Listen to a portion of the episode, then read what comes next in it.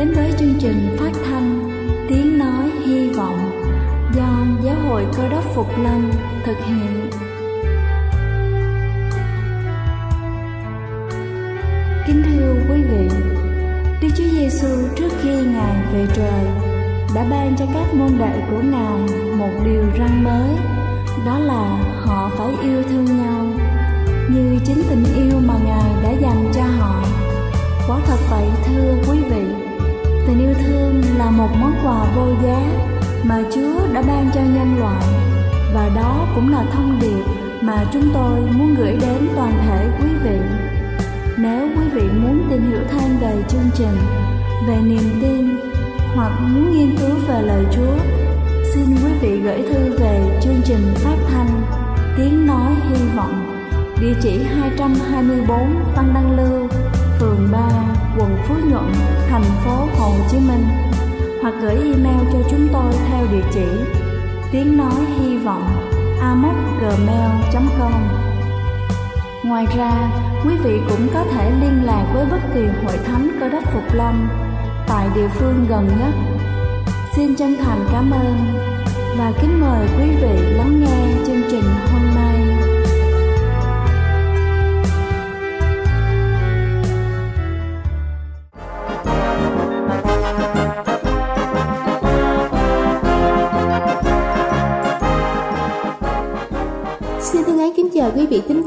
Mến.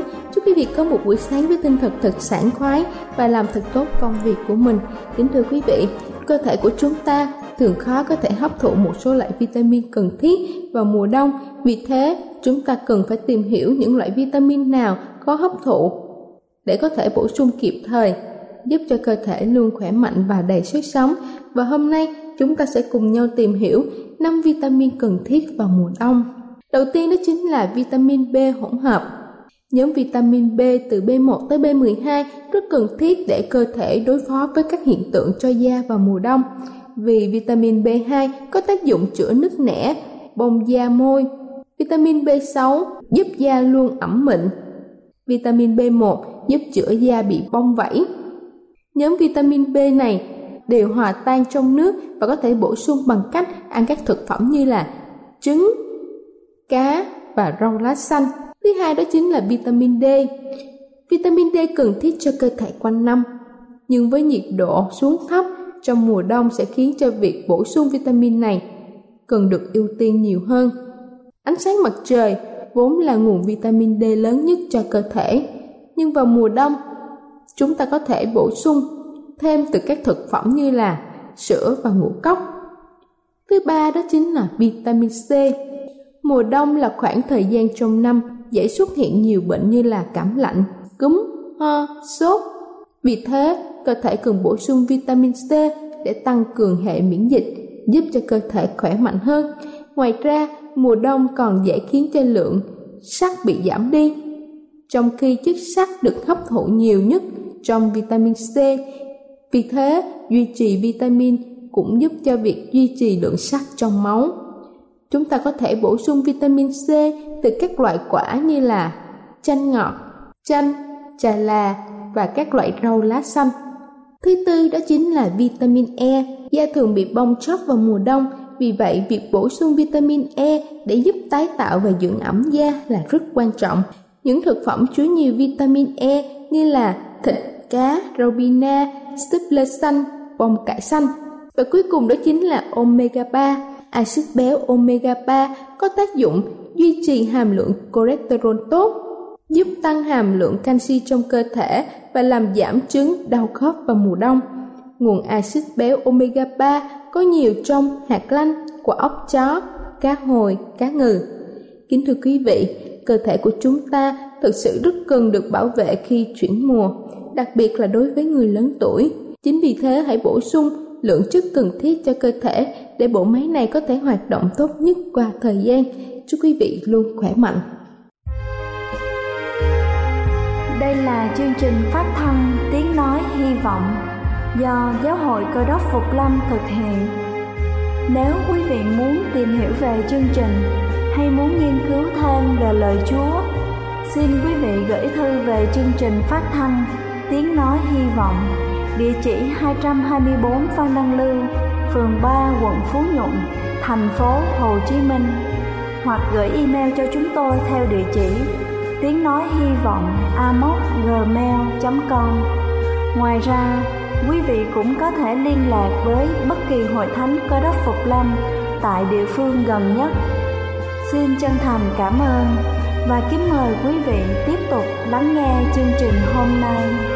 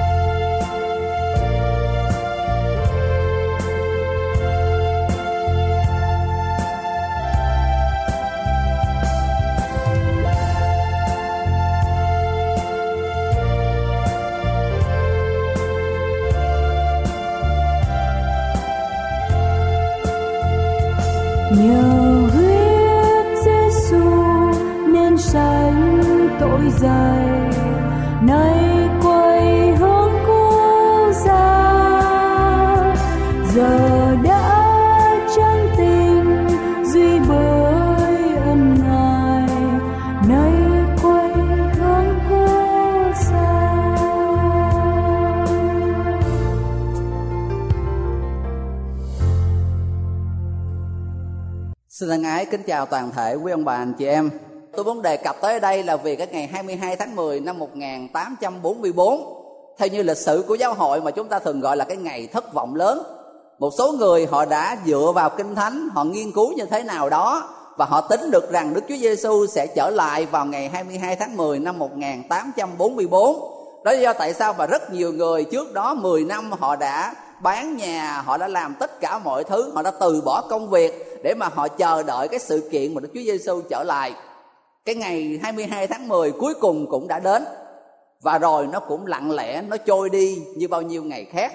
Sau cái sự kiện này người ta ước lượng rằng có 50 ngàn người đã tập hợp ở một cái địa điểm bên Bắc Mỹ để mà chờ đợi cái sự kiện Đức Chúa Giêsu tái lâm. Nhưng mà khi Đức Chúa Giêsu không trở lại, phần lớn trong số đó họ đã lung lạc niềm tin của mình và cuối cùng họ đã bội đạo, họ đã trở về với cuộc sống đời thường của họ chỉ có một nhóm nhỏ, những cái người khác họ vẫn quyết định ở lại, họ vẫn tiếp tục tin tưởng nơi chúa. Họ nghĩ rằng có cái gì đó mình đã sai ở trong đây.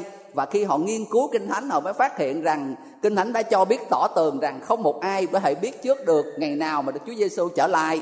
Và cái ngày 22 tháng 10 năm 1844 mà Daniel và Khải Quyền đề cập tới là một cái sự kiện khác, chứ không phải là cái sự kiện mà Đức Chúa Giêsu trở lại. Và từ sau cái phong trào đó Hội Thánh Cơ đốc Phục Lâm của chúng ta đã được hình thành và ra đời sau cái sự kiện ngày 22 tháng 10 năm 1844. Do đó mà hàng năm cứ tới cái dịp này thì là cái dịp tất cả các hội thánh ở trên thế giới họ đều ôn lại về gốc gác, về lịch sử cũng như là cái lời động viên khích lệ để cho chúng ta cứ mỗi một năm trôi qua có nghĩa rằng chúng ta lại gần hơn đến cái niềm hy vọng lớn nhất của mình về cái sự trở lại của Đức Chúa Giêsu. Mình chọn cái tên Cơ đốc Mục Lâm có nghĩa là mình muốn tiếp nối cái nguyện vọng của những người thất vọng ở trong cái ngày 22 tháng 10 năm 1844 xa xưa kia. Đó là chúng ta tin tưởng hoàn toàn nơi sự trở lại mau chóng của Đức Chúa Giêsu. Và khi nói về đề tài Đức Chúa Giêsu sẽ trở lại, nói về việc cơ đốc nhân chúng ta phải chờ đợi như thế nào thì có rất nhiều đoạn kinh thánh cái đoạn nổi tiếng nhất mà mỗi người chúng ta thường hay nghe là nằm ở trong Matthew đoạn 24 nhưng mà buổi sáng hôm nay tôi xin mời quý ông bà anh chị em hãy nghiên cứu qua một cái phần kinh thánh khác. Xin chúng ta lật ở trong sách Luca đoạn 17 cũng có nói về việc Đức Chúa Giêsu sẽ tái lâm như thế nào và con người của chúng ta sẽ phải chờ đợi ra làm sao. Sách Luca đoạn 17 từ câu số 20 trở đi, cái tựa đề sự đến của nước Đức Chúa Trời. Ở trong đây có rất là nhiều phần, tôi xin chúng ta cùng tập trung để mà mình nghiên cứu một cái câu kinh thánh ở trong đây thôi. Xin chúng ta lật ở trong sách Luca đoạn 17 từ câu 20 trở đi Đức Chúa Giêsu cho những người nghe theo Ngài những cái dấu hiệu cho biết Ngài sẽ trở lại như thế nào. Ngài mượn hình ảnh của Noe, Ngài mượn hình ảnh của Lót, Ngài mượn hình ảnh của thiên nhiên, rất nhiều thứ Ngài cho các môn đồ của Ngài cũng như đoàn dân đông biết về Đức Chúa Giêsu sẽ trở lại ra làm sao. Và rồi bất chợt ngay giữa câu số 32 Đức Chúa Giêsu ngài lại đề cập tới một cái chi tiết mà thường thường hầu như chúng ta thường hay bỏ qua khi chúng ta đọc, nhưng mà nay chúng ta sẽ dành thời gian nghiên cứu về cái chi tiết nhỏ đó. Sách Luca đoạn 17 câu số 32 Hãy nhớ lại vợ của Lót.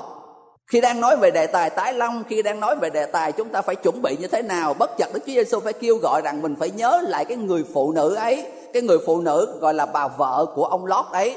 Bà là ai? Bà là người như thế nào? Tại sao chúng ta phải nghiên cứu, phải nhớ lại bà? Và việc mà chúng ta nhớ lại bà nó ảnh hưởng như thế nào tới cái sự chờ đợi chúa chúng ta trở lại ở đây? Thứ nhất, các học giả kinh thánh và kể cả con người của chúng ta có tò mò, mình cũng không biết bà tên gì.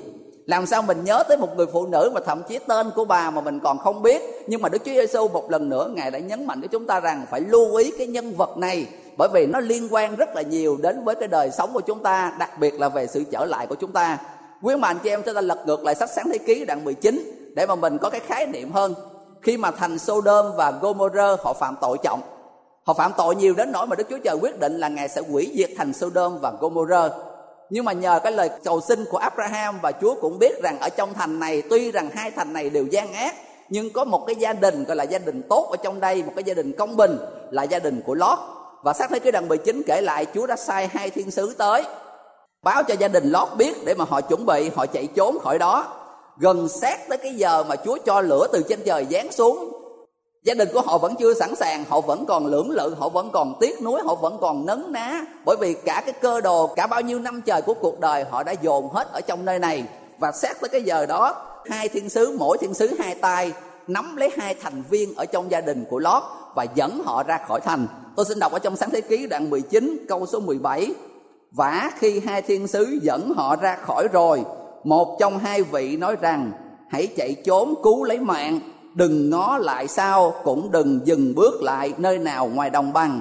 Hãy chạy trốn lên núi, kẻo phải bỏ mình chăng?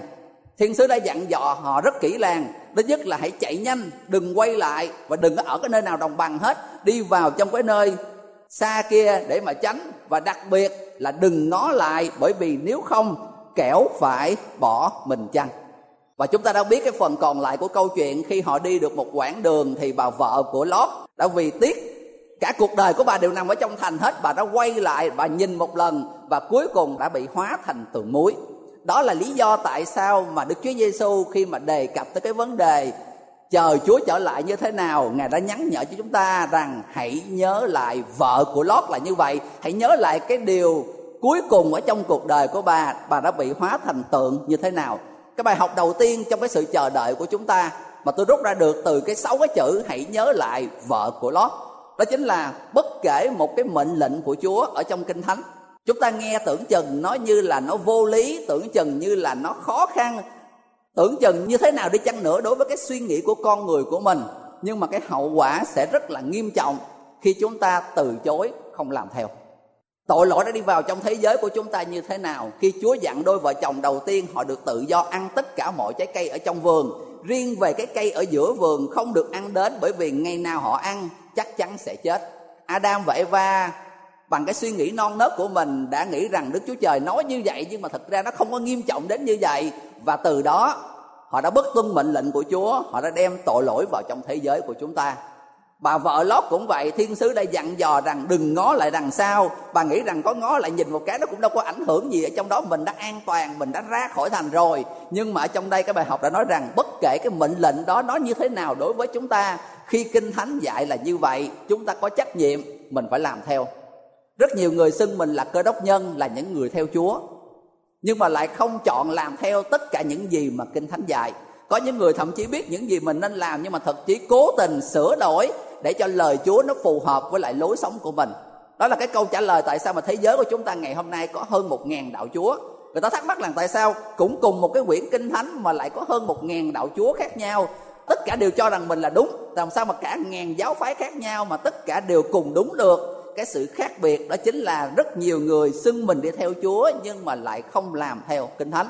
Chúng ta nghĩ rằng mình được cái quyền để mà mình làm chỗ này và không làm chỗ kia nhưng cái bài học từ vợ của Lót đã nhắc nhở chúng ta rằng sẽ là một cái điều hết sức nghiêm trọng, một cái hậu quả hết sức thảm khốc nếu như chúng ta không làm theo đúng như tất cả những gì mà mình đã được dạy dỗ. Chúng ta đã biết mình phải đi thờ phượng như thế nào. Kinh thánh nó nói về chúng ta phải cầu nguyện ra làm sao. Mình cũng đã biết rằng cái gì là ưu tiên hàng đầu ở trong cuộc đời của mình. Kinh thánh đã trả lời tất cả những cái câu hỏi đó không để cho chúng ta phải đoán. Và cái phần còn lại, đó chính là việc mà chúng ta phải làm theo cái điều thứ hai mình tìm câu trả lời đó chính là tại sao vợ của lót lại quay lại? Tại sao bà đã được thiên sứ dặn dò như thế rồi mà bà vẫn làm? Có người nói rằng vì tò mò muốn coi coi cái thành kia nó bị hủy diệt như thế nào, mình nghe cái âm thanh, mình nghe cái luồng sáng nó bay qua, mình muốn coi coi nó như thế nào. Có thể lý do nó có thể đúng, nhưng mà các học giả kinh thánh họ nghiên cứu rằng cái phần lớn hơn đó chính là bà tiếc tất cả những cái gì mà mình đã gây dựng cả cuộc đời của mình sở dĩ mà họ chọn Sodom và Gomorrah là vì họ muốn gia tài của mình sẽ phát triển nhiều hơn. Khi mà Abraham và Lot hai cậu cháu không thể nào sống chung với nhau được vì của cải họ quá nhiều, và Abraham đề nghị với Lot rằng mình phải chia tay, và Lot đã chọn Sodom và Gomorrah bởi vì nghĩ rằng ở nơi đó, gia tài của ông sẽ sinh sôi nên nảy nở, sẽ càng phát triển nhiều hơn. Cái điều thứ hai là chúng ta học được từ cuộc đời của bà Lot đó chính là bà quan tâm tới của cải vật chất thế gian này nhiều hơn là bà quan tâm tới đời sống tâm linh của mình như thế nào, số phận của đời sống tâm linh mình nó sẽ bị ảnh hưởng ra làm sao khi mà mình làm như vậy. Có một số điều mà chúng ta lưu ý ở đây, vợ của lót đã chết. Bà bị hóa thành tượng muối. Và bà chết, cái chết đó cũng có nghĩa rằng bà cũng chết đi cái sự sống đời đời của mình. Bà mất đi cả về đời sống ở thế gian này. Bà mất đi kể cả cái đời sống đời đời của mình. Bà chết ở trong cái sự tiếc nuối. Bởi vì có ba điều ở đây. Điều thứ nhất là bà chết mặc dù bà đã được cảnh báo. Đôi lúc mình có những người họ bị chết đuối, bởi vì họ không biết rằng cái hồ đó sâu. Nhưng mà không có cái gì đau buồn hơn là mình đã được nhắc nhở là cái hồ này rất sâu, đừng có xuống đây bơi. Mà cuối cùng, sau bao nhiêu điều cảnh báo, sau bao nhiêu lời dặn dò, mà cuối cùng cái chuyện đó nó vẫn xảy ra. Cái cảm giác mình mình luôn luôn cảm thấy có cái gì đó nó đau hơn là cái nỗi đau kia. Những bậc làm cha làm mẹ, tôi cũng nghĩ mình cũng đã kinh nghiệm vào cái điều này. Nếu như có những lúc con cái của chúng ta phạm cái lỗi lầm nào đó, thì mình thấy rằng không đúng mình không vui. Nhưng mà cũng cái lỗi đó mà trước đó cha mẹ đã nhắc nhở, đã nói rằng con không được làm như vậy, mà nó vẫn quyết định nó làm như vậy thì đương nhiên cũng cái hành động đó thôi. Nhưng mà vì đã được nghe cái lời cảnh báo sẽ làm cho cái nỗi đau đó nó sẽ càng lớn hơn nữa. Thứ nhất do đó mà bà đã chết, mặc dù bà đã được nghe cái lời cảnh báo. Điều thứ hai là vợ của lót đã chết, cho dù là bà đã cưới, bà là vợ của một cái người đàn ông công bình. Đây là điều mà chúng ta lưu ý ở trong đây rất nhiều người họ tưởng rằng sở dĩ lót được cứu là nhờ cái lời cầu xin của Abraham. Nhưng mà chúng ta lưu ý rằng theo như kinh thánh thì cho biết rằng thật ra câu chuyện ở trong sáng thế ký tưởng chừng như là như vậy. Abraham rõ ràng là ông yêu thương lót cháu mình, do đó mà ông đã cầu nguyện xin Chúa tha thứ, bỏ qua cho thành Sodom và Gomorrah. Nhưng thật ra ở trong kinh thánh, sở dĩ mà Chúa sai thiên sứ tới cứu lót là vì bản thân ông. Dù rằng sống trong hai cái thành phố gọi là gian ác như vậy, bản thân ông là người công bình. Tôi xin chúng ta lật ở trong sách 2 phi rơ đoạn 2 câu 7 và câu 8 Mình cùng nghe câu trả lời từ ở trong Kinh Thánh. Sách 2 phi rơ đoạn 2 câu 7 và câu 8 Nếu Ngài đã giải cứu người công bình là Lót, Tức là kẻ quá lo vì cách ăn ở luôn tuồn của bọn gian tà kia. Câu số 8 Vì người công bình này ở giữa họ, Mỗi ngày nghe thấy việc trái phép của họ, Bèn cảm biết đau xót trong lòng công bình của mình trong hai câu kinh thánh mà cái chữ công bình được nhắc tới tới ba lần, mình thấy rằng rõ ràng không phải là chúa cứu lót là vì cái gì của abraham hết. Chúa cứu lót là bởi vì ông rõ ràng là cái người công bình, tuy sống ở trong cái hoàn cảnh như vậy.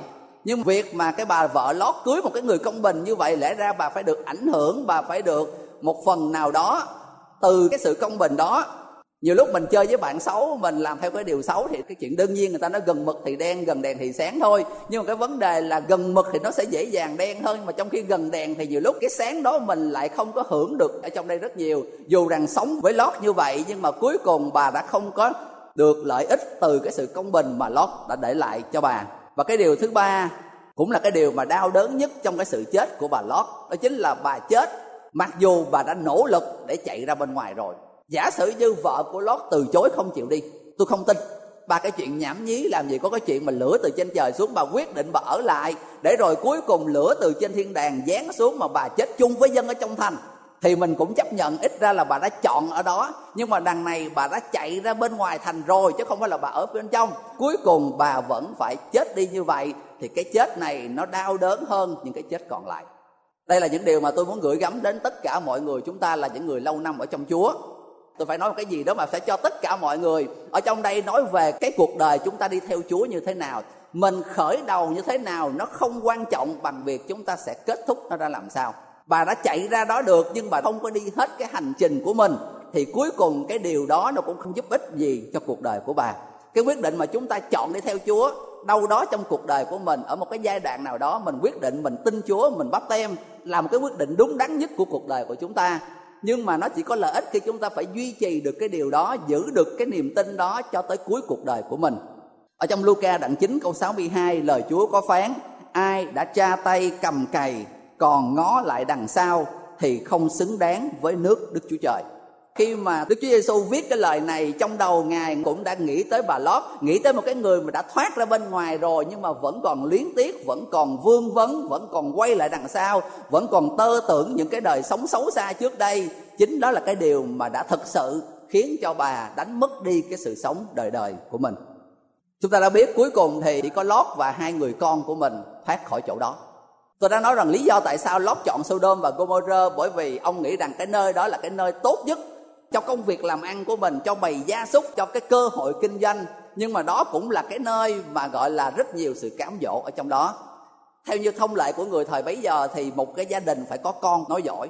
Và khi mà bà vợ đã qua đời mà hai người này là hai người con gái, hai chàng rể tương lai thì lại ở trong thành. Không tin rằng sẽ có lửa từ trên trời xuống dưới đó, họ chết ở trong đó. Và tối hôm đó hai cô con gái bàn với nhau rằng nếu mà bây giờ mình không có con, cha mình già qua đời mà không để lại con nói giỏi đó theo như quan điểm thời bấy giờ là bị rủa xả là không được phước. Cái cách duy nhất mà trong đầu họ có thể nghĩ tới, bởi vì họ dựa vào những cái ảnh hưởng, những cái bạn bè xung quanh, những cái mối quan hệ, những cái chuyện mà họ thấy thường ngày ở trong thành Sodom và Gomorrah, cuối cùng hai cô gái này đề nghị với nhau rằng mình sẽ chuốc rượu cho người cha say và để rồi từng người một sẽ ăn nằm với người cha của mình để rồi họ có con. Và cái kế hoạch đã diễn ra theo đúng như vậy. Hai cái dòng dõi mà do hai đứa con này sanh ra đó, sau này trở thành hai cái dân tộc rất là lớn là dân Moab và là dân Ammon. Và để chúng ta đọc trong lịch sử kinh thánh, đây cũng chính là hai cái kẻ thù mà cay đắng nhất đối với dân Israel. Rất nhiều lần trong cuộc chiến, họ đã đánh qua, đánh lại trong suốt cuộc đời của mình. Nếu mà chúng ta chi nguyên nguồn gốc, thật ra họ là bà con với nhau. Một bên là con của Abraham, một bên là cháu của Abraham. Nhưng mà vì cái tất cả mọi thứ ở trong đó, cái sản phẩm này là cái sản phẩm của tội lỗi. Tôi muốn nói về cái bài học ảnh hưởng của gia đình của chúng ta. Bổn phận làm cha làm mẹ, khi chúng ta luôn luôn muốn chọn cái gì tốt nhất cho con cái của mình. Nhưng mà chúng ta đừng quên cái môi trường, cái ảnh hưởng xung quanh, những thứ mà thế gian này sẽ muốn lôi kéo con em của chúng ta. Và chính vì lý do đó, khi chúng ta trở lại trong sách Luca, đoạn 17 trong cái phần mà Đức Chúa Giêsu dùng để mà minh họa về cái thời kỳ cuối cùng như thế nào, trước khi mà cái câu 32 hãy nhớ lại vợ của Lót mà chúng ta nghiên cứu, Đức Chúa Giêsu đã mượn hai cái hình ảnh ở trong đó. Ngài đã nhắc tới câu chuyện của Noe và Ngài đã nhắc tới câu chuyện của Lót cả hai người này đều sống ở trong cái thời điểm mà Đức Chúa Trời quyết định hủy diệt cái thế giới mà họ đang sống thời bây giờ. Nhưng mà có rất nhiều điểm khác nhau giữa họ. Thứ nhất là Noe, Chúa dùng nước. Ở bên này thì Chúa dùng lửa.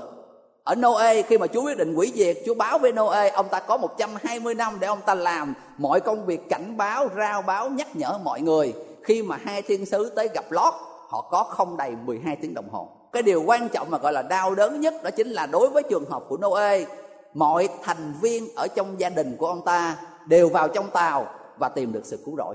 Trường hợp của Lót thì không phải như vậy.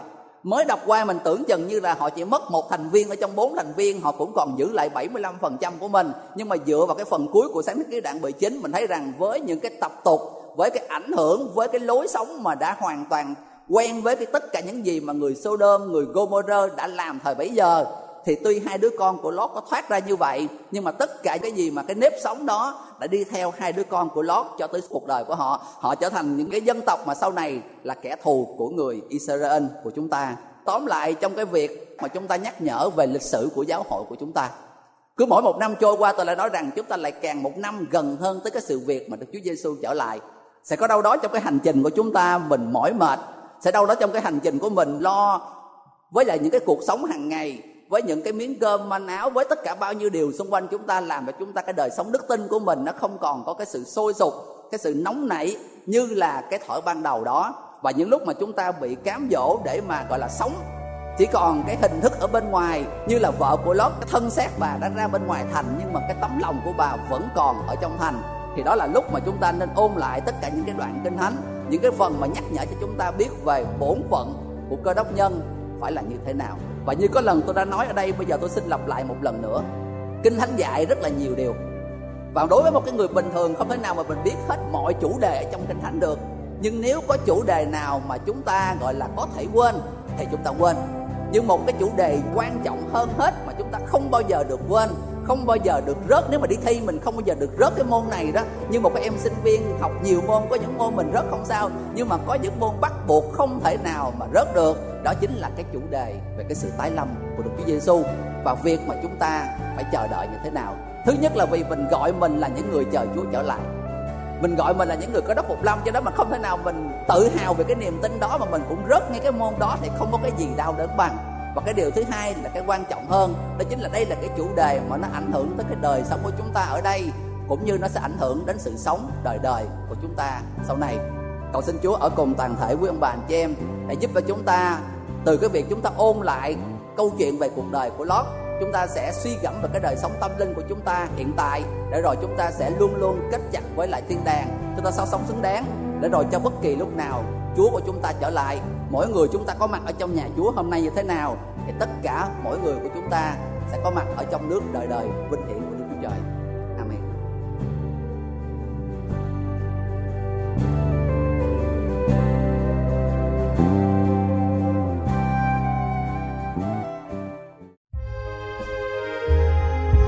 Đây là chương trình phát thanh Tiếng Nói Hy Vọng do Giáo hội Cơ đốc Phục Lâm thực hiện.